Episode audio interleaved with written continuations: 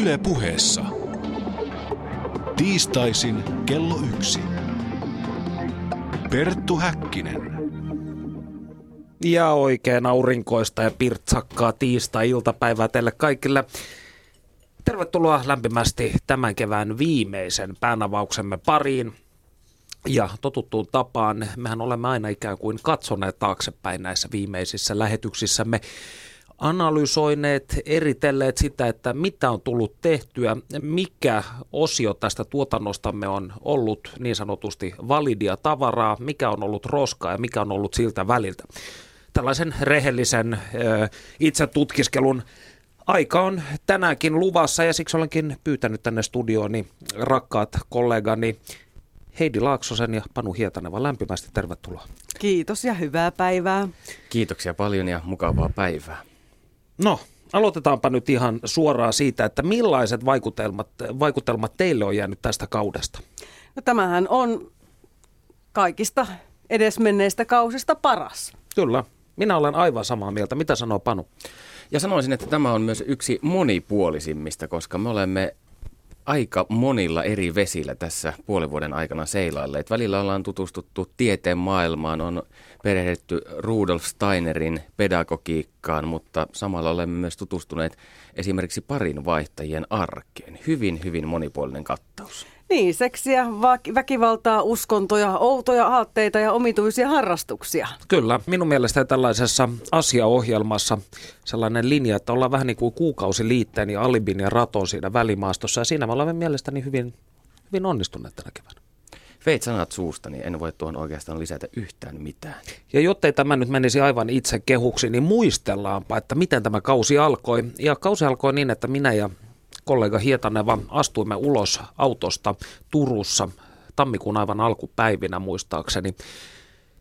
Pakkasta oli sellainen 25-26 astetta. Me lähdimme koko päivän kestävälle ulkokeikalle Suomen muinaisuskoisten kanssa. Tämä oli hieno, mutta täysin horkkamainen päivä. Eikö näin ollut? Mielestäni tuo kylmä, hyinen ilma sopi erittäin hyvin tähän Suomen uskoon ja siihen tutustumiseen. Kyllä. Se oli... Mahtavat puitteet. Jumalat oli, olivat mukana. Saattoi olla, että monelle tässä ohjelmassa, tämä ohjelma tarjosi runsaasti uutta informaatiota. Muun muassa Karhun kansasta moni kuuli ensimmäistä kertaa, että Suomessa on olemassa uskonnollinen ryhmittymä, joka harrastaa tämmöistä muinaisuskoa, mutta meidän ohjelmassa oli siis muitakin ryhmiä. Kyllä, ja se oman kansan historian tuntaminen ja kulttuurin tuntaminen, se on hyvin tärkeä asia ja sen merkitystä ei voi alleviivata ikinä liiaksi.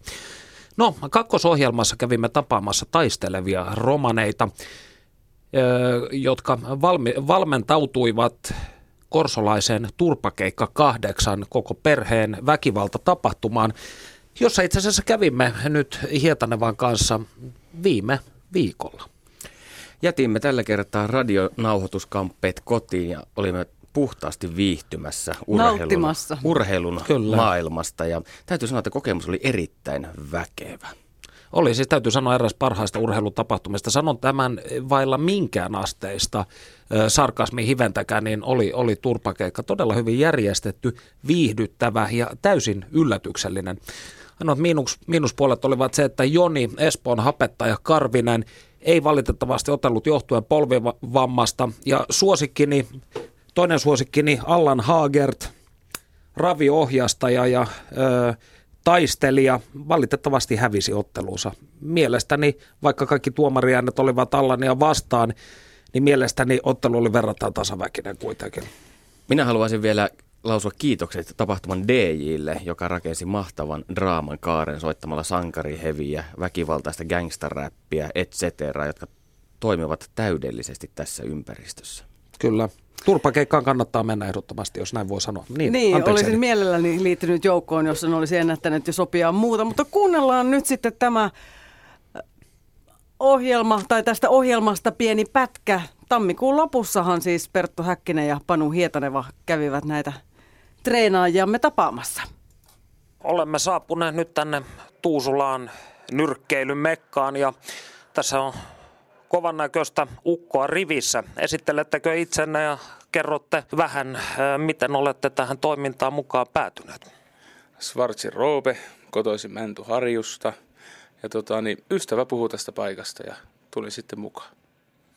Pitää näin kysyä, kun itse vietä kesiä Ristiinassa, niin tota, oletko yhäkin ihan vakituinen mäntyharjulainen? Kyllä, kyllä.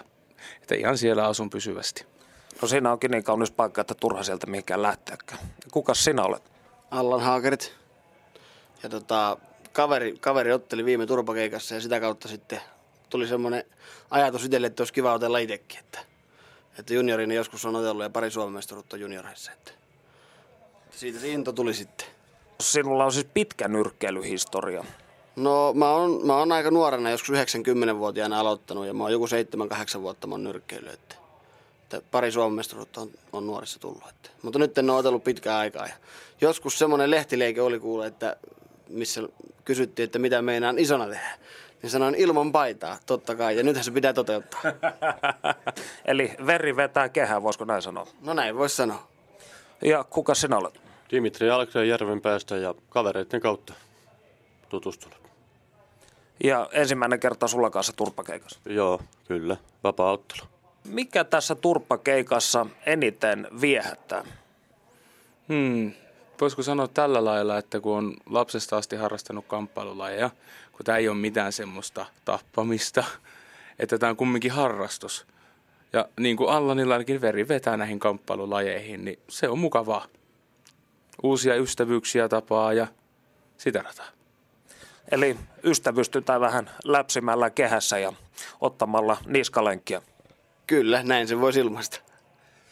No, jos ajatellaan turpakeikkaa näin yleisesti, niin tällä siis Turpakeikka 8 tapahtuma, joka nyt on 17. toukokuuta, jos toimittaja väärin muista, niin on aika suuri romani edustus tässä. Niin onko tämä harvinaista suomalaisessa urheilussa ylipäätään?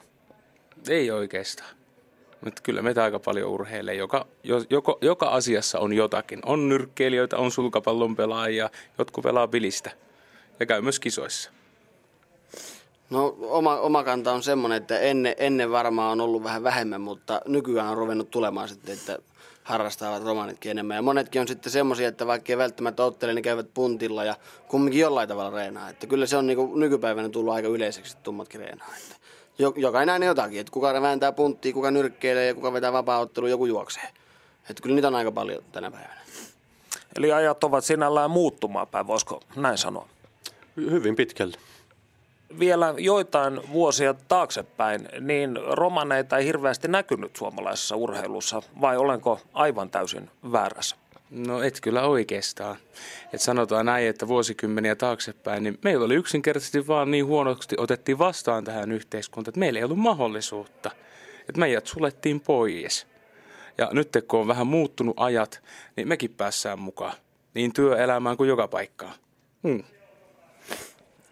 No, no niitä on kyllä toki, toki, toki ollut ennenkin, mutta on ollut harvemmin. Esimerkiksi Riku Lumperi on Suomen mestarin nyrkkeilyssä ja sitten on toi, mikä se Allan Grönfors, että kyllä niitä on ollut ennenkin, mutta paljon vähemmän kuin nykypäivänä. Että kyllä niitä on silti ollut, että pienimmässä määrin vaan. No huomaatteko te omassa elämässänne vielä arkipäiväistä rasismia? Kohdallaanko teitä esimerkiksi urheilussa tai urheilu ulkopuolella? epämääräisesti tai huonosti? No, sanotaan näin, että urheilussa en ole tähän ongelmaan törmännyt, mutta työelämässä kyllä. Että tota, niin joskus kun on mennyt hakemaan töitä, niin puhelimessa kaikki on onnistunut hyvin, mutta sitten kun olet mennyt paikan päälle, niin ei olekaan sitten haastattelija kerennyt mukamassa ottamaan. Ja itsellä on käynyt silleen, että mä Porvoon sahin vartijaksi, mä kävin neljä kertaa siellä paikan päällä, kun ne eka este puhelimessa pyyti ja paikka piti olla varma. Mutta sitten kun ne näki mut, niin aina oli johtaja kokouksessa. Että hän ei kerkiä ottamaan vastaan. Ja lopussa sitten myönti se avustaja, että no siitä häntä on kiinni, kun saat romaani. Että, ja pyyti anteeksi muuta. Yle.fi kautta puhe. Ja siinä siis äh, pikkurope Schwartz, 160 kiloa, raakaa miestä Mäntyharjulta. No Panu, mitä seuraavaksi? Ruumiin kulttuurin jälkeen me tutustuimme sielun kulttuuriin kulttuuriin ja Iorbokin maailmaan. Ja Iorbok oli tässä keväällä taas ajankohtainen, koska Viljami Puustinen julkaisi Kingston wall yhtyeen Petri Vallista kertovan Petri Vallin saaga-kirjan. Ja Vallihan oli hyvin, hyvin vaikuttunut Iorbokin tarinoista ja saagasta. Ja itse asiassa kolmas levyhän Kingston Wallilta oli syntynyt oikeastaan täysin Bokin innoittamana. Kyllä. Ja siis niin, oli erikoisia tarinoita ruumiinnesteiden juomisesta ja muusta ja osa kuulijoistakin vaikutti siltä, että ei heille tämä Iorbokin hahmo aivan mikään valtavan tuttu ole. Kyllä, ja täytyy sanoa, että tähän liittyy sellainen hyvin erikoinen mystinen sattuma. Tai Iorhan ei uskonut sattumaan, kuten temppelin nykyinen omistaja, toinen heistä Juha Javanainenkin sanoi.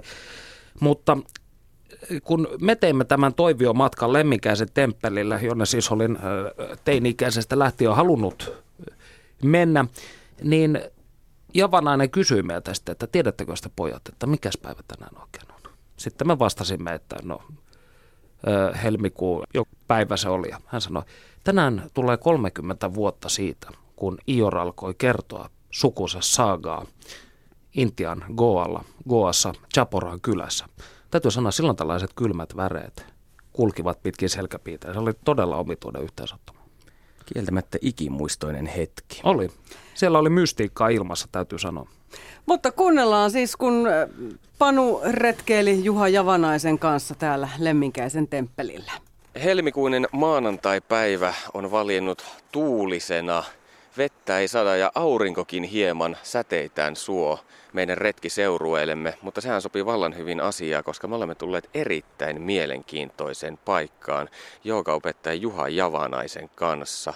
Me olemme nyt Sipoossa ja täällä on niin kutsuttu Lemminkäisen temppeli, jolla oli suuri rooli Ior Bokin, Bokin perheen saagassa. Juha Javanainen, milloin olet viimeksi vierailut täällä Lemminkäisen temppelillä? Joo, me käytiin mun kaverin, kaverin kanssa tuli Englannista käymään täällä Suomessa ihan jooga-asioissa. Ja tämä paikkahan ei sinänsä liity joogaan millään tavalla, täytyy muistuttaa, vaan tämä liittyy tosiaan tähän Ior Bokkin, Bokkin saakaan ja mytologiaan, jossa sillä on keskeinen rooli. Ja tosiaan viime syksynä, olisiko se ollut marraskuussa, niin lokan marraskuun vaihteessa me vierailtiin täällä. Kerrottakoon kuulijoille, että Tämä paikka sijaitsee Hiekkatien varressa. Tässä käy jonkin verran trafiikkia, koska seudulla asustelee jonkin verran mökkiläisiä.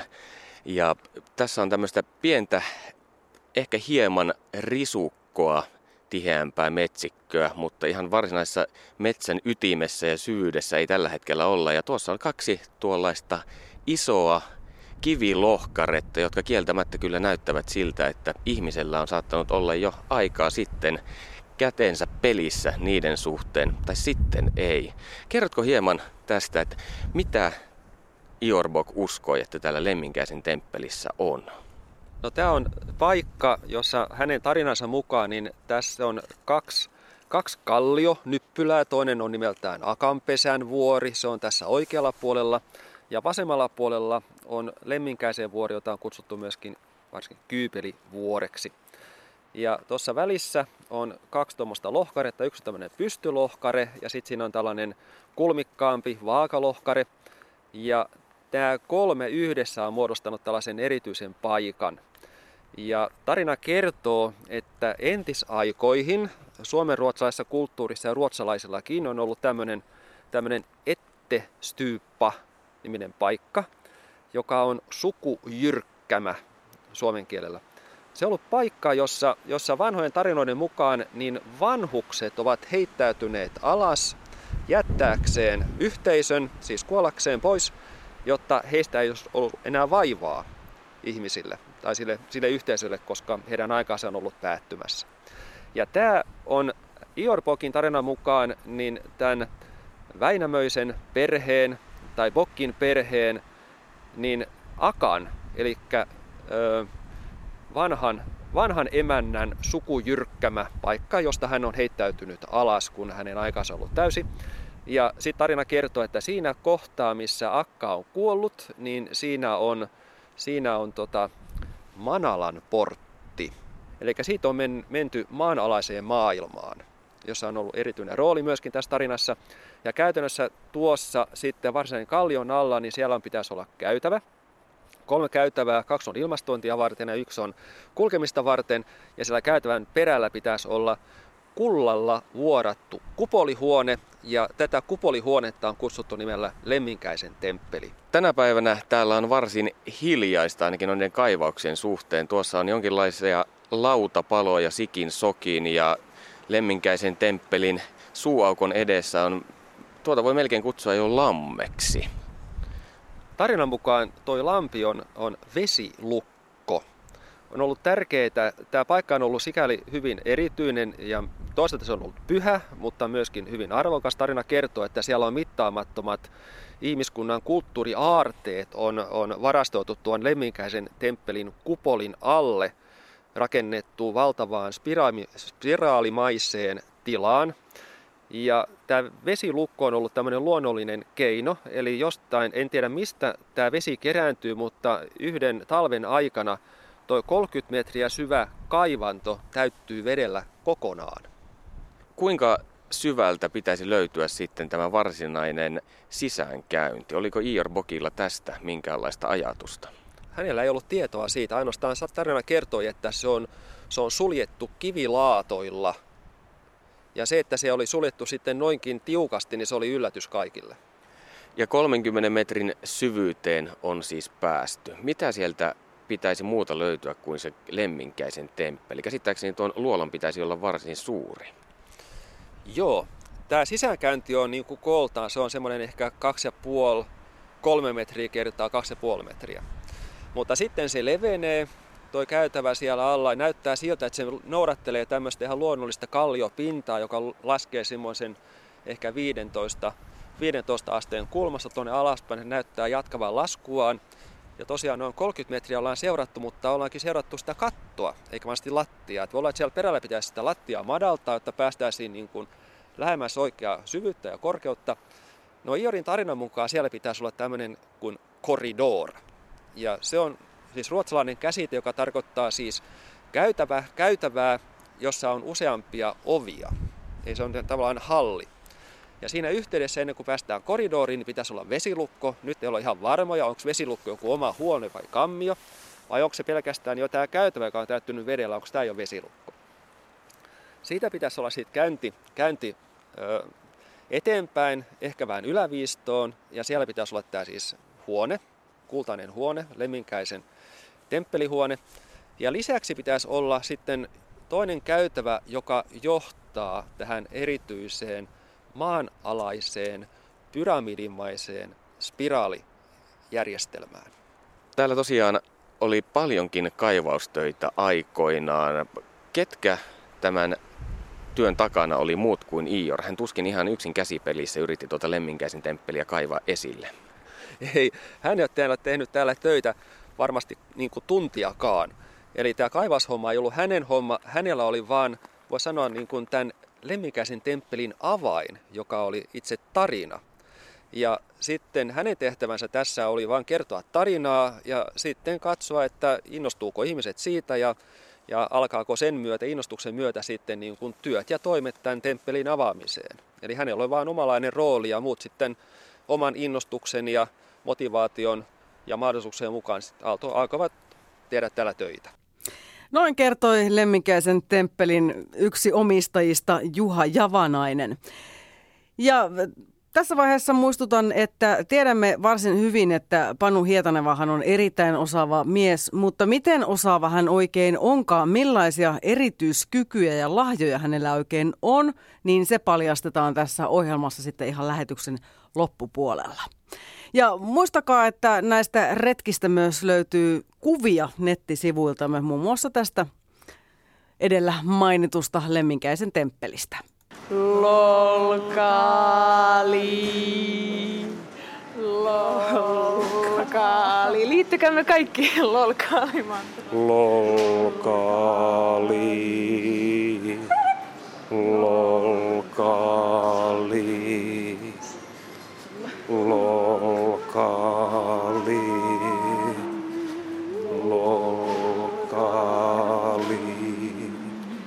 Tunnen itseni hivenen Hare Krishnaksi täällä Viikin Prismassa. ääniä päästä. Toisaalta mantra voimahan piilee juuri sen repetitiivisessä luonteessa. Yle puheessa. Tiistaisin kello yksi. Perttu Häkkinen. Ja jos te kuulijat koette hämmennystä siitä, mitä ihmettä tuossa äskeisen minuutin aikana tapahtuu, niin kyseessä oli siis äh, keväinen parodia uskonnoista kertomaan lähetyksen, jossa tutustui muun muassa lentävän spagettihirviö kirkkoon sekä diskordianismiin. Tämä ohjelma oli siitä mielenkiintoinen, että se generoi todella paljon negatiivisia tunteita. Toiset ihmisistä olivat... Äh, pöyristyneitä siitä, että ylipäätään tällaisia hu- huumoriuskontoja on olemassa. Ja näiden, voisi sanoa, logiikkaa ei ymmärretty. Ja toiset olivat tuottuneita tästä jatkuvasta hihityksestä, mitä nämä Discordianistit pitivät. Niin ja toiset olivat tietysti tuottuneita siitä, että miksi ylipäätään tällaista ohjelmaa tehdään. No tähän voi varmaan vastata, että mehän kannat... Verorahoilla. Niin, sekin vielä. Että mehän kannatamme moniäänistä ja arvoista yhteiskuntaa ja lisäksi olemme melkoisen uteliaita ihmisiä, mm-hmm. joten ihan, ihan vain tästä syystä tutustumme erilaisiin asioihin ja mielestäni kyllä ne useimmiten myös ihmisiä kuulijoita kiinnostavat. Rakkaudesta Suomeen ja suomalaiseen kulttuuriin, sen moninaisuuteen, maamme henkisiin äidin kasvoihin vai mitä pan? Juuri näin. Puit taas ajatukseni kauniisti sanoiksi. Kyllä. Otetaanko seuraava? Niin, Rudolf Steiner. Millaisia mietteitä, Panu Hietaneva, sinulle kyseisestä filosofista, antroposofista jäi? Steinerin maailma on mielestäni todella mielenkiintoinen ja esimerkiksi esimerkiksi Steiner-pedagogiikassa on paljon asioita, jotka vaikuttavat minun mielestäni erittäin positiivisilta, mutta rehellisyyden nimissä minun täytyy sanoa, että minä en ole aivan varma, että jos minulla olisi jälkikasvua, laittaisinko heidät Steiner-kouluun. Steinerilaiset itse ajattelevat, että nimenomaan pehmeät arvot ovat se keino, joka auttaa jaksamaan tässä ja selviämään tässä julmassa maailmassa, mutta minä en rehellisesti sanoen tiedä, mitä tilanteesta ajatellaan tarjoako Steiner-koulu oikeasti sellaiset avaimet tämä, tässä maailmassa pärjäämiseen? Ja kyllähän se kuulostaa erikoiselta, että jos ei palloa saa potkia. Näin olen Lapsi kuullut. halutessaan. Tällaisen tarinan olen kuullut, että... Palloa pitää sivellä. Että yhdessä Steiner-koulussa ei saanut pelata jalkapalloa, koska pallon muoto viittaa planeettoihin ja planeettoja ei saisi potkia. Täytyy sanoa, äh, niin, me, mehän kysyimme tässä ohjelmassa, mikä osa Rudolf Steinerin ajattelua on ajankohtaista, käyttökelpoista, mikä siitä on äh, auttamattomasti vanhentunutta roskaa. Ja Vastaukset olivat, olivat moninaiset. Siis lähtökohtaisesti minäkin suhtaudun, suhtaudun ihan myönteisesti tähän Steinerilaisuuteen, mutta tämä Panun esille ottama voi sanoa huolenaihe siitä, että onko ympäröivä yhteiskunta valmis näihin pikkulapsiin, jotka on kasvatettu tällä periaatteella, niin se jää sitten jokaisen kasvattajan itsensä pääteltäväksi. Me emme ota siihen kantaa täällä sen enempää. Mutta Steiner-ohjelmasta pidettiin hyvin paljon. Tämä ei generoinut sellaista ärtymystä ja tuottumusta kuin osa kevään ohjelmista. Ja studiovierana oli muun muassa Steinerin varhaisesta ajattelusta väitellyt Jan-Erik Mansikka kyllä varmasti oli, oli toisaalta. Varmaan voidaan ajatella, että siinä on paljon elementtejä tietysti, jotka ei ole, ei ole sitten niin sidoksissa siihen aikaan. Mutta jos mietitään sitä, sitä tota, 1900-luvun taitetta, niin yksi semmoinen teema, mitä silloin oli, oli äh, itse asiassa semmoinen aika optimistinen ilmasto myös, myös ja semmoisia suuria kertomuksia oli paljon. Jos ajatellaan vaikka, vaikka äh, Nietzscheä, joka silloin eli Spengler. Ja Oswald Spengler oli länsimaiden perikatossa suuria morfologisia tota, liikkeitä maailman historiassa. Ja, ja sitten oli muita tämmöisiä. Niin Steiner linkittyy kyllä hyvin, hyvin jotenkin näiden niin kuin rinnalle. Mutta sitten kyllä mä näkisin, että Steinerista, tai Steinerin tämmöinen kestosuosio, mitä hänellä ainakin niin kuin hengentieteellisellä puolella on ollut, niin ilmeisesti viittaa siihen, että kyllä siellä on teemoja, jotka, jotka sitten on vieläkin ajankohtaisia tietyssä kontekstissa. No nyt pääsemmekin hyvin tällaisen keskeisen kysymyksen kohdalle. Öm, mikä Steinerin ajattelussa on mielestäsi relevanttia nykyihmisen kannalta? Mikä on sellaista, mitä, mistä sieltä kannattaisi ammentaa? No, tämä on, tää on paha, paha, paha kysymys. Tähän niin kuin jotenkin edellyttää sen, että mä tuntisin Steinerin ajattelun niin, niin hyvin, mitä mä en tunne, että pystyisi sieltä poimimaan ne tai nykyihmisen ne tilan. Parhaimmat palat. Mutta sanotaan näin, että, että ainakin Steinerilla oli hyvin optimistinen käsitys ihmisen kehitysmahdollisuuksista. Öö, öö, mä en osaa sanoa, onko se niinku relevanttia nykyihmiselle, koska se on semmoinen teema, mitä joka, jokaisen ihmisen pitää itse ottaa, ottaa kantaa. Mutta ehkä voidaan ajatella myös, että Steinerin ajattelussa on paljon tämmöisiä niin kuin ekologisia piirteitä. Sehän, sehän, sehän näyttäytyy hyvin monessa hänen näissä käytännön sovellutuksissa myös. Ja, ja, ja kyllä mä näkisin, että ne on hyvinkin niin kuin relevantteja, mutta, mutta ne on tietysti si, sitten sidoksissa siihen antroposofiseen kontekstiin. Mutta tota, semmoinen holistisuus, niin se on, se, on, se on kyllä hyvin, hyvin leimaa, leimaa antavaa Steinerin ajattelulle. Ja, ja jos ihmisellä on semmoinen, äh, haluaa löytää sen tyyppisiä yhteyksiä, yhteyksiä niin tota, silloin, silloin Steiner on varmaan ihan varten otettava vaihtoehto semmoiselle etsijälle. Niin, Steinerhan oli lyhyesti ilmaistuna omia sanoisen mukaan individualisti ja anarkisti, mm. joka uskoi, että universumissa kaikki vaikuttaa kaikkeen. Niin mikä sitten on sellaista, edustaa sellaista osaa Steinerin ajattelusta sinun mielestäsi, joka on auttamattomasti vanhentunutta tai jolle ei niinkään enää käyttöä ole? No tota, yksi, yksi puoli Steinerissahan on varmaan se, että silloin, silloin valtavasti teorioita, jota kukaan ei ole varmaan ymmärtänyt tai ei pysty ymmärtämään ainakaan tässä tietoisuuden tämmöisellä tie, tietoisuustasolla, mitä, mitä, mitä meillä on, niin tota, se, se, se voidaan, mutta mä en tiedä voidaanko se nähdä vanhentuneena, koska se ei ole koskaan löydetty. Niin. mutta mutta sitten siis Steinerin, Steinerin ajattelussa on, on siis se vaara, että se, mä en tiedä, se johtuu, johtuu kyllä hänen myöskin joskus häntä on kutsuttu niin kuin omnipotentiksi, että, että häne, hänellä on vastaus kaikkiin mm. kysymyksiin. Niin se, se tota, siinä on heti se vaara, että sitten kun, aha, joo, Steiner on hyvin mielenkiintoinen henkilö ja aletaan lukea, niin sitten luetaan häntä dogmaattisesti. Ja silloin laitetaan se oma ajattelu, se laitetaan hyllylle ja, ja tota, se, se, se, se niin kuin, mutta mä en tiedä, onko se Steinerissa välttämättä se, se, se tota, vaan näissä lukioissa tai, tai siinä, että, että mutta, mutta niin kuin Steinerin tekstit on kyllä siis semmoisia aika omnipotenttisia tekstejä. Siis, sieltä, siis siellä on kyllä, tota, siellä on melkein Jumala puhumassa. Siinä. Ja täällä puhuu Jumalan kuva. Kuuntelemme Perttu Häkkinen ohjelman kevätkauden yleiskatsausta. Ja tämä on ollut hyvin mielenkiintoinen ja antoisa kausi. Palautetta on tullut hyvin paljon kuulijoilta. Kiitos siitä. Me arvostamme, arvostamme teidän inputtianne hyvin paljon. Ja Öö, ja se kannustaa meitä entistä parempiin suorituksiin. Kyllä, tai suurempiin öö, hirmutekoihin.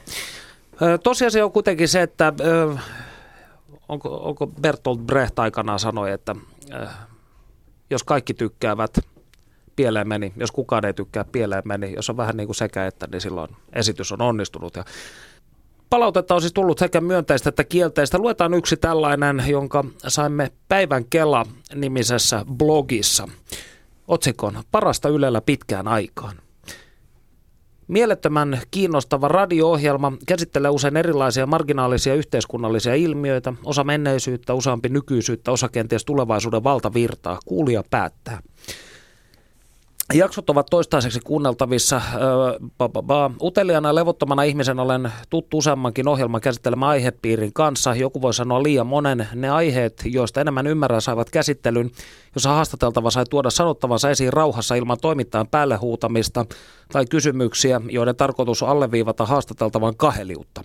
Eihän yleisön oma arviointikyky voi mitenkään riittää. Oman haastattelunsa mukaan Häkkinen kuitenkin tuntuisi suhtautuvan ihmisen henkisiin kehitysmahdollisuuksiin optimistisesti, mikä selvästi on hyvä asenne toimittajalle. Kiitos näistä kaunista sanoista päivän Kela-blogin pitäjälle. Seuraavaksi siirryimme vaihtoehtohistorian maailmaan. Vaihtoehtohistoria on mielenkiintoinen sekoitus science science fiction ja tieteiskirjallisuutta ja sitten tietenkin ihan oikeaa historian tutkimusta. Tässä ohjelmassa meillä oli vieraina Markku Jokisipilä, joka on tätä aihetta pohtinut akateemisesta näkökulmasta ja sitten alan Grand Old Man Jukka Nieminen. Ja koska studiokeskustelu oli niin hersyvää, emme ehtineet ajaa tekemäni haastattelua, jossa kyselin kirjailija Aki Ollikaiselta, että millaista on sekoittaa historiallista faktaa Panu oli a- aivan, aivan kiukkuinen, kun mä ajan tätä inserttiä. Seisoo tuolla studion nurkassa rystysät valkoisena naama punaisena. Minä katsoin, että kohta mies paukahtaa kuin ylikypsä nakki. Kyllä minuakin vähän itketti, koska kannatin lämpimästi tätä ideaa, että soitet, soitetaan Aki Ollikaiselle. Mm. Mutta vielä ei ole myöhäistä. Tässä vielä se tulee. Tässä se tulee. Nimenomaan juuri näin. Ja minä aloitin Aki Ollikaisen kanssa keskustelun siitä, että kuinka hän alun perin kiinnostui tästä, näistä suurista nälkävuosista ja löysi sieltä aiheen. Öö, ihan alun perin kiinnostuin siitä hautausmaan kautta, kun oltiin Haapajärven hautausmaalla, mistä vaimo on kotoisin, siis Haapajärveltä. Niin siellä jouluna viemässä noita kynttilöitä vaimon sukulaisten haudoille ja siellä oli nälkävuosina kuolleiden muistolle pystytty kivi siinä. Se oli semmoinen ensimmäinen, että siinä vähän pysähtyi sen kiven ja rupesi miettimään, että tosiaan, että on ollut tämmöistäkin nälkävuodet. Ja sitten rupesi ajattelemaan näitä ihmisiä, ketkä on. Että kun hyvin vähän siitä ties, mutta jonkunlainen kuva oli, että ihmisiä vaeltaa siellä hangessa, että minkälaisia ihmisiä ne on ollut nämä kerjäläiset joukot, jotka on kiertänyt aika vaikea. Niitä oli niin kuin hahmottaa yksilöinä siinä, kun äkkiseltään pysähtyi sen kiven vieressä. Oli vaan semmoista kasvutonta harmaata massaa ja piti oikein niin kuin ruveta pinnistelemään, että mietti niitä ihan eläneinä ihmisinä ja sitten vaan jossain vaiheessa tuli mieleen siinä, että se voisi olla joskus mielenkiintoinen aihe kirjoittaa jotain siitä ajasta. Kirjasi kuvaa nälkävuosien tapahtumia eri yhteiskuntaluokkien kautta. Köyhimmät ihmiset ovat kerjäläisiä, rikkain mies on senaattori. Kuinka selvitit sen, millaista ihmisten arki oli tuolloin? Millaisia tietolähteitä käytit? Se oikeastaan mun aika pitkään se ideasta. Mä törmäsin eri yhteyksissä. Tota, mä toimitin muutaman kylähistoriakirjan tuolla Lapissa, Kolari- ja alueella. Niin pohjoisessa, niin se ei, no nälkävuodet ei ollut silleen poikkeuksellisen pahat, koska siellä oli melkein joka vuosi aina jonkunlainen katovuus. Niin kuitenkin sitten lueskelin siinä yhteydessä tutkimuksia ja kuuntelin vanhoja haastattelunauheja, joita oli tehty joskus 60-luvulla. Löysin semmoisia, niin siellä oli vuosisadan alkupuolella eläneitä ihmisiä, jotka muisteli sitten vähän niin kuin toisen käden tietona, että mitä heillä oli kerrottu noista ajoista. Kuinka paljon kirjassasi on asioita, jotka ovat vastoin historian kirjoitusta ja tehty taiteilijan vapaudella? Mä en toisaalta, kun mä rupesin kirjoittamaan, niin mä en ajatellut niinkään, että mä kirjoitan historiallisen romaanin. Mulla ei ollut tarkoitus, niin kuin, että mä rekonstruoin tietyn aikakauden sen, vaan että se on enemmän niin kulissina semmoiselle tarinalle taas, mikä mun mielestä on ajaton. Enemmän mä ehkä koitin vältellä kyllä semmoisia, että siellä olisi mitään selkeästi niin kuin virheellistä tietoa tai vastoin sitä, mutta mulla ei tosiaan ollut semmoinen niin tarkoitus, että mä teen semmoisen suuren historiallisen romaanin, joka nyt – kattavasti selvittää nälkävuodet, vaan että se on tavallaan niin kuin näyttämänä sille tarinalle siinä. Ja sen tarina ehdoilla meni siinä, missä ehkä enemmän niin kuin taiteellista vapautta. Ja sitten suuri osa henkilöistä esimerkiksi on niin kuin ihan omasta päästä keksittyjä, niin tietysti ne eivät ole semmoisina eläneet koskaan ne henkilöt. Että siinä oikeastaan tämä senaattori on ainoa, jolla on tämmöinen oikea esikuva ollut. Mikä on mielestäsi se tärkein tekijä, jolla kuvataan aikakautta ja rakennetaan epookki? Kyllä se pitää tietysti osata uskottavasti kuvata. Mä itse tuossa niin kun mietin sitä just, että miten mä oon sitä tehnyt, niin ehkä semmoisella pienellä yksityiskohdilla enemmän sitä niin kuin koittanut naulata siihen, kun että piirtää mitään semmoista kovinkaan tarkkaa isoa kuvaa siitä ajasta. Et ehkä se, että se tunnelma tavallaan, että se voisi olla uskottava. Itse niin kuin en lukijana kiinnitä kauheasti aina huomiota tai rupea pohtimaan, että onko tämä nyt ihan yksi yhteen totta että menikö ensimmäinen maailmansota just niin kuin sotamesveikissä kuvataan. Että enemmän niin kuin sen tarina ehdoilla menee, mitä kerrotaan, että se on se tarina hyvä, mutta tietysti, että koittaa välttää niitä ristiriitaisuuksia tai ei rupea niin kuin ja omasta päästä keksimään sinne mitään historiallisia faktoja. Mitä luulet, jos suuriin nälkävuosiin perehtynyt historioitsija lukisi kirjaasi, niin olisiko epookki uskottava hänen mielestään? No mä toivon, että se näyttäytyisi uskottavana. En ole vielä törmännyt siihen, että joku olisi tullut sanomaan, että se ei olisi tavallaan uskottava, mutta saattaisi varmasti löytää sieltä jotain semmoisia ristiriitaisuuksia tai voisi vähän kyseenalaistaa, mutta tosiaan, että se on hyvin silleen luonnosmaisesti ehkä tehty se aikakausi siihen, että siinä en pyri väittämään ainakaan mielestäni mitään semmoista, mikä olisi kovasti ristiriidassa. Kyllä musta tuntuu, että lukijat on semmoisia, että hyvin hanakasti kyllä tarttuisi, että jos ne löytäisi sieltä suuria epäkohtia tai tämmöisiä että virheitä, niin kyllä kai joku olisi jo tullut kertomaan, mutta ei ole vielä tullut semmoista tilannetta eteen. Jätitkö kirjastasi tarkoituksella pois joitain asioita, jotka olisivat kuulostaneet tämän päivän ihmisen korvissa epäuskottavilta? Ei oikeastaan, en muista, että olisin jättänyt sieltä semmoisia asioita pois. Itse asiassa ainoa muutos, mikä tuli mieleen, minkä on niin kuin kirjoitusvaiheessa joku lukija tehnyt ja huomauttanut, että tämä ei oikein istu tähän, niin oli se, että käytin yhdessä kohtauksessa haahkaa esimerkkinä ja sitten eräs lintuihin perehtynyt lukija tai tämmöinen, joka luki sitä käsikirjoitusvaiheessa, huomautti, että kyseessä on merilintu. Että, ja muuten tässä tunnutaan liikkuvan sisämaassa, niin sen lintulajin sitten vaihdoin siihen tuommoinen, mutta siis tuommoista historiallista ei tullut mieleen kyllä nyt, mitä olisin jättänyt sen takia pois. Millaisia keinoja käytit siihen, että pystyt uppoutumaan kirjoitusprosessin aikana 1860-luvun maailmaan? Kuinka sait käännettyä aivot sellaiseen tilaan? Olin tosiaan päivätöissä, kun tota kirjoitin, eli päivät kirjoitin lehtijuttuja, mikä on ihan toisenlaista kirjoittamista tavallaan. Ja sitten tulin kotiin, niin piti hoitaa pieniä lapsia siinä ja sitten kun saa lapset nukkumaan, niin piti vielä vähän hengästää jonkun aikaa. Sitten se oli tuossa melkein puolen yön aikaa alkuista, kun oli aikaa kirjoitella, niin se melkein piti sitten vaan istua sen kirjoittamisen kautta päästä. Et jollain tavalla haki ehkä sitten inspiraatiota, katteli aika paljon noita Huuko Simperin taidekirjoja, että niistä hain semmoista vähän niin kuin sitä tunnelmaa siihen. Ja sitten, no kuuntelin sitten musiikkia, että Eino Kasken sävellyksiä, pianosävellyksiä, löysin semmoisen LP-levyn, se jotenkin, sen kuunteleminen aina viritti siihen kirjoitustunnelmaan sitten.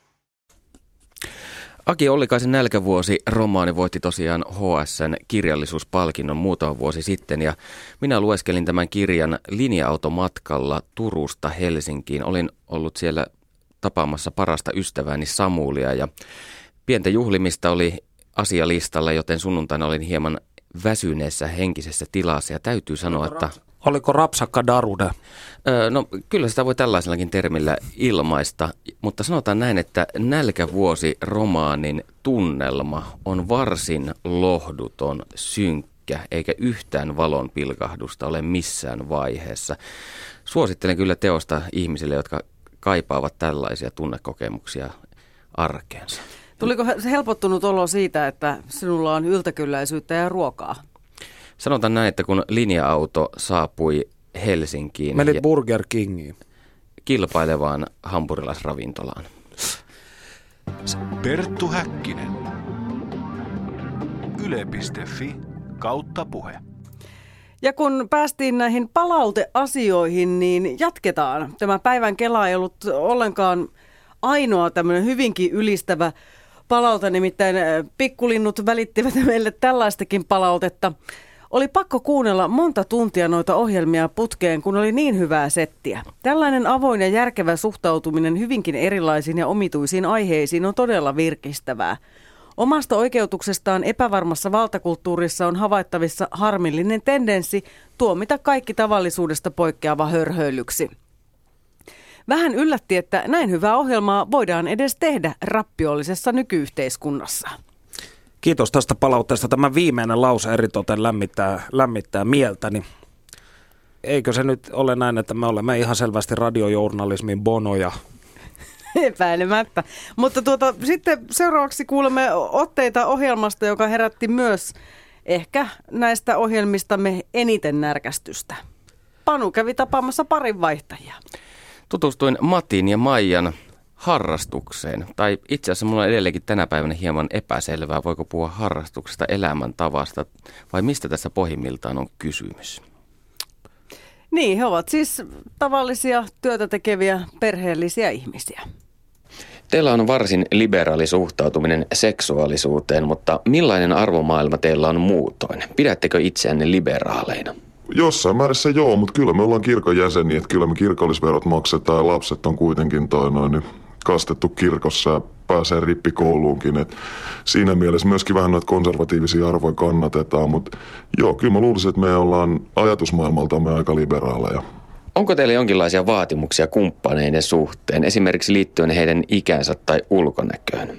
No ei sillä tavalla, että kyllähän se alkuja oli sillä tavalla, että mietittiin, että pitää olla tietyn ikäinen ja tietyn kokoinen ja näköinen ja kaikkea. Mutta sitten tota, öö, ollaan tullut, huomattu, että ehkä siinä on kuitenkin se kemia, mikä sitten niinku ratkaisee, että on niinku kiva yhdessä. Että sitten millään muulla ei ole merkitystä.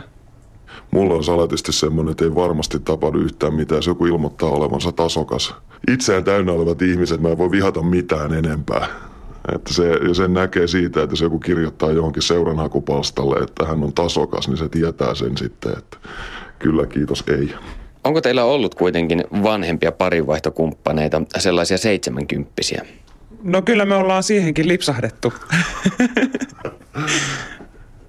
Mutta t- niin kuin tuossa mainittiin, niin ei kaikki tämmöiset niin ennakkoluulot on karissut aikaan saatossa pois, että ensi alkuun oltiin valikoivampia ja sitten sen jälkeen ollaan ajateltu, että kunhan kaikilla on vaan kivaa. Niin. Onko joskus tullut vastaan tilanteita, joissa on huomattu, että ei, nyt ei synkkaa, nyt vihelletään homma poikki? On niitä tullut, mutta se menee siinä, että kun me eletään aikuisessa maailmassa, niin kyllä ne on niin onnistunut keskustelemalla, että ei tämä nyt ei tämä nyt toimi näin tämä homma, että ei tätä voi näin tehdä. Et, ja se on yleensä päättynyt ihan sitten ystävällisessä mielissä, ei välttämättä sillä että jatketaan yhteydenpitoa joskus tulevaisuudessa, mutta ei myöskään niin, että lentää huonekalut matkassa, kun toiset juoksee pihalle. Niin, niin se sanotaan niin hyvässä hengessä on tapahtunut kuitenkin.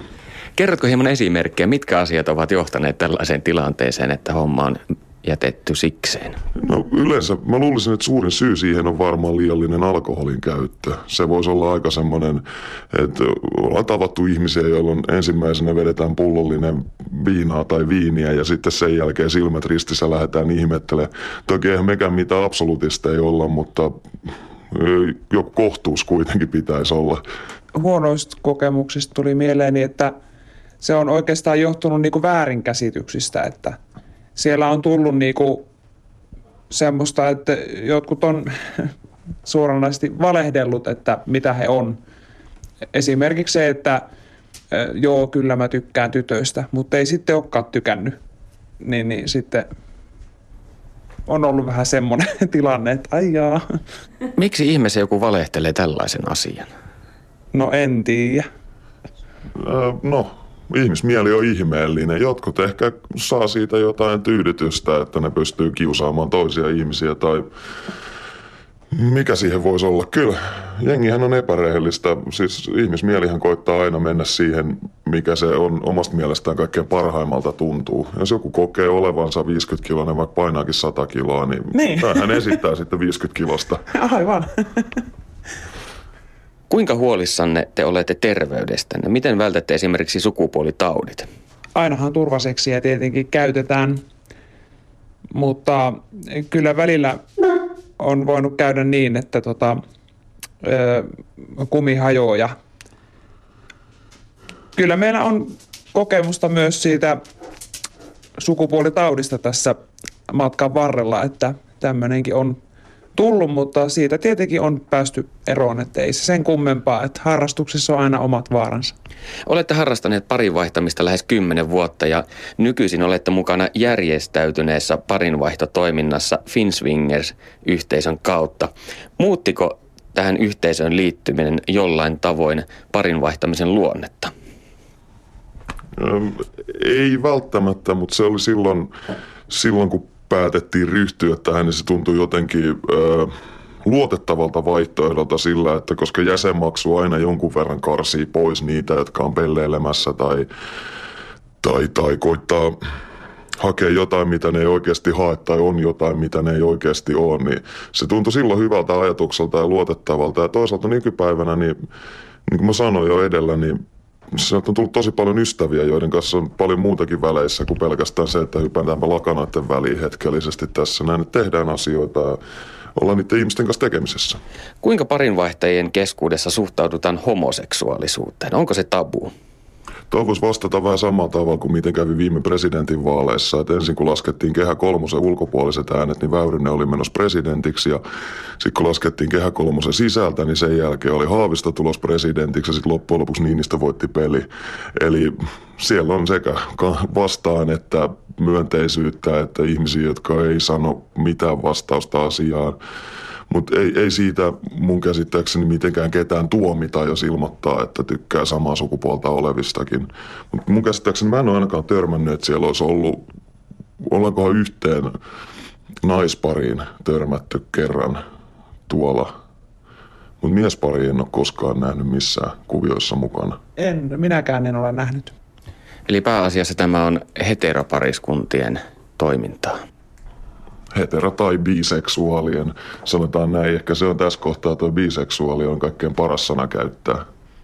Jos mietitään ihan yleisellä tasolla, niin millaiselle ihmiselle parivaihto sopii? Täytyy olla niin kuin sinut itsensä kanssa ja sen parisuhteen kanssa ja täytyy myös osata puhua niistä asioista niin kuin oman puolison kanssa, että mistä tykkää ja sieltähän se kaikki niin kuin lähtee. Että jos nämä perusasiat ei ole kunnossa, niin sitten on vaikeaa ottaa sinne soppaa hämmentämään muitakaan. No ja toisaalta tässä on myös vuosien varrella nähnyt sellaisia ihmisiä, jotka koittaa pelastaa parisuhteensa parinvaihdon avulla, mutta siitä on kyllä on nähty todella huonoja kokemuksia. Että yleensä se, jos ei se oma suhde ole kunnossa, niin ei siitä kyllä mitään tule muidenkaan kanssa. Teillä on paljon nykyisin ystäviä näistä parinvaihtopiireistä, mutta tietävätkö muut teidän lähipiirissänne tämän teidän harrastuksenne? No joillekin ollaan kerrottu ja jotkut saattaa arvata ja ei kerro meille, mutta pääsääntöisesti ei haluta kertoa kenellekään. Emme, emme julkisesti huutele asiasta, koska sanotaan näin, että se ei ainakaan auta lapsenvahdin hankkimisessa tulevaisuudessa, jos sitä menee mainostamaan, mutta toisaalta mielessä on koko ajan semmoinen peikko, että tekisi mieli huutaa julkisesti, että kuin, kuin kaapeissa te ihmiset elätte noiden ajatustenne kanssa, koska Mä koen tämän homman niin, että Suomessa kun päättyy joka kolmas avioliitto eroon ja yleensä syy on siihen raha tai kolmas osapuoli. No rahaa meillä ei ole, mutta toisaalta tässä on niitä kolmansia osapuolia, niin siitäkään ei tule syytä sitten avioliiton päättämiseen. Oletteko te suunnitelleet, että jatkatte tätä hamaan loppuun asti niin pitkään kuin hormonit hyrräävät ja mieskunto kestää? Mä olen ainakin ajatellut, että mä vedän joskus 80 rollaattorin kanssa taskut täynnä Viagraa. En mä toi noin. Miksei? Siis meillä on hauskaa. Me eletään meidän elämää ja me, niin kauan kuin mikään ei kaduta seuraavana päivänä, niin niin kauan mennään eteenpäin. Joo, kyllä. Sitä ihan vanhaksi asti. Ja näin siis Matti ja Maija, iloiset swingerit. Millaisia tunteita sinussa tämä kohtaaminen herätti, Panu? Se, häm, se hämmensi suuresti. Matti ja Maija olivat erittäin mukavia ja vieraanvaraisia ihmisiä, tarjosivat mulle kaffetta ja ennen kuin käytiin rupattelemaan. Mutta se hämmennys... Ennen kuin käytiin hommien. Anteeksi, jatka. En, mutta se hämmennys syntyi lähinnä siitä pragmaattisuudesta ja siitä suoraviivaisesta suhtautumisesta seksin harrastamiseen, eli siitä, että he pystyvät erottamaan kaikki tunteet tästä toiminnasta. Niin sinähän lanseerasit Hietaneva aivan uuden sanan suomen kieleenkin, nimittäin swinger-pragmaattisuuden. Haluatko kertoa tässä yhteydessä kuulijoille, mitä tällä termillä tarkoitat? Swinger-pragmaattisuus viittaa siis siihen, että jos ihmiset ajattelevat seksin harrastamista pelkästään ja ainoastaan tämmöisenä kahden ihmisen välisenä tapahtumana. Niin tai sil- useamman. Tai useamman ihmisen ta- välisenä tapahtumana, niin silloin se lähestymistapa on swinger-pragmaattista. Oliko sinulla vielä jokin kysymys, minkä olisit halunnut Matilta ja Maijalta kysyä? Harvoin käy niin, että haastattelun jälkeen harmittaa asiat, jotka ovat jääneet kysymättä, mutta nyt mieltäni kaivoi yksi kysymys, joka olisi valottanut heidän henkistä tilaansa todennäköisesti hyvinkin avartavalla tavalla. Eli minun olisi ehdottomasti pitänyt tämän 20 minuutin tuttavuuden jälkeen kysyä heiltä, että Matti ja Maija, me olemme tunteneet nyt 20 minuuttia. Olisinko minä sellainen ihminen, jonka ottaisitte mukaan parin vaihtotoimintaanne? Yle Puhe. Ei tuollaista savolaista könsikästä voi kukaan swingeri vastusta. Heidi, sinä lupasit lukea nyt, koska mehän olemme tässä jatkuvasti kehuneet ja öyhöttäneet tällä ohjelmallamme, niin luepas nyt joku negatiivinen palaute, jossa tuottunut kansalainen kyselee, miksi minun verorahoillani tuotetaan tällaista potaskaa. No juuri sellaista nyt ei tähän hätään osunut silmään, mutta sellainen osui. Perttu Häkkinen ohjelmahan tulee siis ensilähetys tiistaisin kello 13, kuten hyvin ehkä tiedättekin, ja uusinta tulee sitten sunnuntaisin. Ja joskushan saattaa osua, että on ihan oikeakin pyhäpäivä, kuten esimerkiksi pääsiäisenä. Ja äh, eräs kuulija kirjoittaa, että on ensimmäinen pääsiäispäivä sunnuntai kello 11.18. Olen pettynyt ohjelmaanne entisen pornotähden haastattelu. Olisi ollut kiva kuunnella jotain mukavampaa, vaikka arkistojen aarteita oli pakko vaihtaa kanavaa. Tässä täytyy hivenen ö, tosi korjata, että haastattelemamme mies Kullervo Koivisto, kansanomaisemmin tunnettu siis pornohessuna, niin ei ole niinkään ensin, entinen pornotähti kuin entinen pornoohjaaja. Onhan kamera edessäkin vierailut, mutta kyllä hänen elämäntyönsä tämä magnum opus on aina liittynyt ikään kuin ikään kuin tähän kameran takana työskentelyyn. Mutta että kuten sanottua, seksiaiheita sitten seuloutui, seuloutui välillä vähän turhan paljon, mutta se johtuu juuri näistä aikatauluongelmista. Ja erotiikka kuuluu kevääseen. Niin, mutta nyt sitten on aika paljastaa nämä Panu Hietanevan piilevät erityiskyvyt. Ne ovat sellaisia, joita ihan joka pojalla ei ole. Nauha pyörimään. Mikä on alkuperäinen kotipaikkasi? No sellaiset tähtiystävät, jotka kutsuvat, kutsuvat itseään introlaisiksi, niin he sanovat, että se nimi on lähempänä sitä paikkaa, mikä oli minunkin lähtöperäni kauan sitten. Ja en ole ainut, joka sieltä päin on tullut. On niitä muitakin, samoin kuin muista tähtijärjestelmistä. Ja introha musiikista tarkoittaa alkusoittoa, eli ollaan tultu tekemään jotain alkusoittoa tänne. Monilla ihmisillä ei ole koskaan ollut tällaisia UFO-kontaktikokemuksia. Johtuuko se minun tapauksessani esimerkiksi siitä, että minun kotipaikkani nimenomaan on täällä maapallolla eikä jossain tuolla kaukana kalaksella? No joo, jos sanotaan, että ei ole UFO-kokemusta, niin se tarkoittaa varmasti, ei ole tietoista fyysistä UFO-kokemusta, mutta kyllä minä näin sielussani, että sulla on täällä tajunnan tasolla ja unenomaisissa tiloissa kokemuksia, joko et muista tai sitten tästä syystä johtuen on parempi ehkä nyt tässä lähetyksessä vaieta. Jos minä haluaisin herätellä näitä muistikuvia, joita meillä mahdollisesti on, niin kuinka se tapahtuisi? usein ne tulee spontaanisesti semmoisena mietiskelyn hetkinä ja sitten yrität virittäytyä korkeampaa itseesi niin hyvin kuin taidat. Ja silloin saattaa alkaa tulla e, muistikuvia jo siinä paikassa, mutta yleensä se tapahtuu spontaanisesti. Ilman syy-yhteyttä tällä tasolla jossakin luennossa, jonkun asian yhteydessä yksi, kaksi vaan välähtää mieleen, että hei kuule, mitähän siellä oli, olikaan ja mitähän siellä tapahtuu. Kuinka minä saisin sitten itseni viritettyä tällaiseen tilaan? Miten olisin ikään kuin vastaanottavaisempi tällaisille asioille? No ensimmäinen edellytyshän lienee, että rentouttaa kehonsa, yrittää rauhoittaa ajatuksensa ja kääntyä ulkoisten aistien maailmasta sisälle päin. Ja silloin kun kääntyy sisälle päin ja yrittää nousta jollakin mielikuvalla, niitä harjoituksia on monenlaisia, niin jollakin mielikuvalla korkeampaan itsensä, niin sinne suuntaan, mihin pyrkii, niin siellä on näitä ulottuvuuksien olentoja ja erilaisia maailmoita, niin kyllä reagoidaan siihen signaaliin tai siihen pyrkimykseen, mikä täältä päin osoitetaan sinne päin. Me olemme nyt tunteneet Kalevin kanssa noin puolisen tuntia ja sinä pystyt heti sanomaan, että minulla on jonkinlaisia piileviä UFO-kokemuksia. Pystytkö sinä sanomaan ihan kenestä tahansa vastaan tulijasta samalla tavalla ja näkemään sen, että kuka on UFO-kontaktienkilö ja kuka ei? No sillä tavalla, jos on tota, tarkoitus, että minä tiedän enemmän kuin perustilanne on, mutta en tee työkseni eikä ole lupaakaan tehdä katsoa kaikista vastaantulijoista, onko tuo sellainen, mutta yleensä aktiivinen kontaktihenkilö tunnistaa toisen aktiivisen tai passiivisen kontaktihenkilön. Ja passiivisessa äh, tarkoitetaan sitä tilaa, että henkilö ei päivätietoisuudessaan ole vielä siihen reagoinut tai ei ole huomannut, että hän on itsekin kontaktihenkilö. Ja minä voisin ilmeisesti olla tällainen passiivinen kontaktihenkilö. No, mitä suuremmassa määrin. Wow, wow. Kyllä. Minä olen aina tiennyt, Panu, sinussa jotain erityistä. Ja tässä se nyt sitten UFO-kontaktihenkilö Kalevi Riikosen haastattelussa tosiaan kävi tämä Panun tähtitarhainen syntymä tai lähtöpiste. Mm, taidat olla hieman kateellinen, näin sen katseestasi. Kyllä. Ei Ke- tämä helppoa ole työskennellä UFO-kontaktihenkilön kanssa.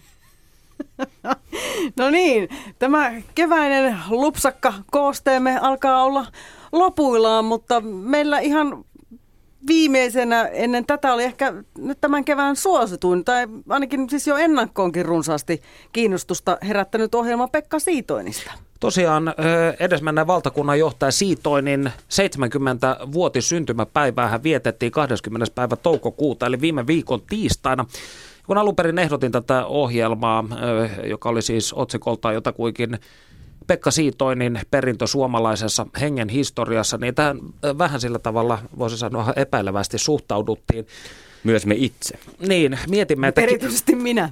mietimme, että kiinnostaako tällainen asia ketään, ja kyllä se kiinnosti. Selvästi ohjelmaa käytiin ensimmäisen vuorokauden aikana pelkästään kuuntelemassa tuhat kertaa areenassa. Mm. Ja tuota, tämmöinen kommentti tuli. Ylevero, mitä kaikkea sillä saakaan? Tähän hienouteen eivät kaupalliset mediat pysty. Kyllä. Ja täytyy sanoa, että aina yllättää.